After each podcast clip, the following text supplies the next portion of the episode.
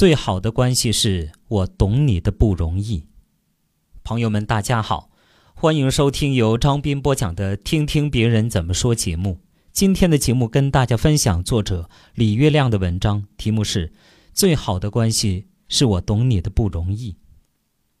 众生皆苦，每个人都承受着自己的艰辛，而我懂你，就会对你的苦感同身受，纵使不能为你分担。也要在这苦里加点糖，尽我所能让你过得好一点。我懂你的不容易，所以发自内心的体谅你的过失、你的消沉、你的任性、你的平庸。我不是不会生气，而是知道不该生气。这也许才是良好亲密关系的根本，只是我们通常意识不到。我们一贯看重的是你欣赏我的好。你要看到我的美，我的才华，我的智慧，我的善良，这样你就会爱我、宠我、珍惜我。这当然也重要，但仅有这个其实远远不够。其实无论什么关系，夫妻也好，母子也好，同事也罢，要想相处融洽、内心亲密、感情稳固，除了要欣赏对方的好，更应该懂得对方的苦。作为儿子，如果你知道生活给老妈的巨大压力，知道她能力有限，受的教育又不多，那么就算她拿不出你买房的首付，不会用新观念教育你的孩子，你也不会生气。你对她就只有爱和感恩。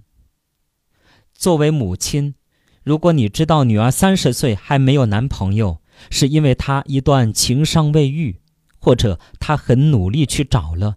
但是还没有遇到合适的人，他比你更煎熬，那么你就不会整天抱怨、唠叨、逼迫，给他增加不必要的压力，反而会宽慰他、支持他，让他知道有老妈做自己的坚强后盾，不必急，不用怕。作为员工，如果你知道老板每天多么焦头烂额地处理业务，知道他力不从心却无处依靠。你就能谅解他的严苛和暴脾气，就会知道应该踏实认真的工作，实实在在的为公司尽一份力。作为老板，如果你知道员工要养活一家老小，房贷压在头顶，父母年迈多病，你就不会因为他计较奖金而质疑他的人品，不会冷漠的用工作填满他的所有假期。你就会愿意稍微的多付一点奖金，多给他一些时间去照顾父母和孩子。你懂了他的不容易，你就能设身处地的体谅他的小毛病，包容他的坏脾气。你们会建立起更健康、亲密、牢固的关系。你懂了我的不容易，你就走进了我心里。好，朋友们，感谢大家收听由张斌播讲的《听听别人怎么说》节目。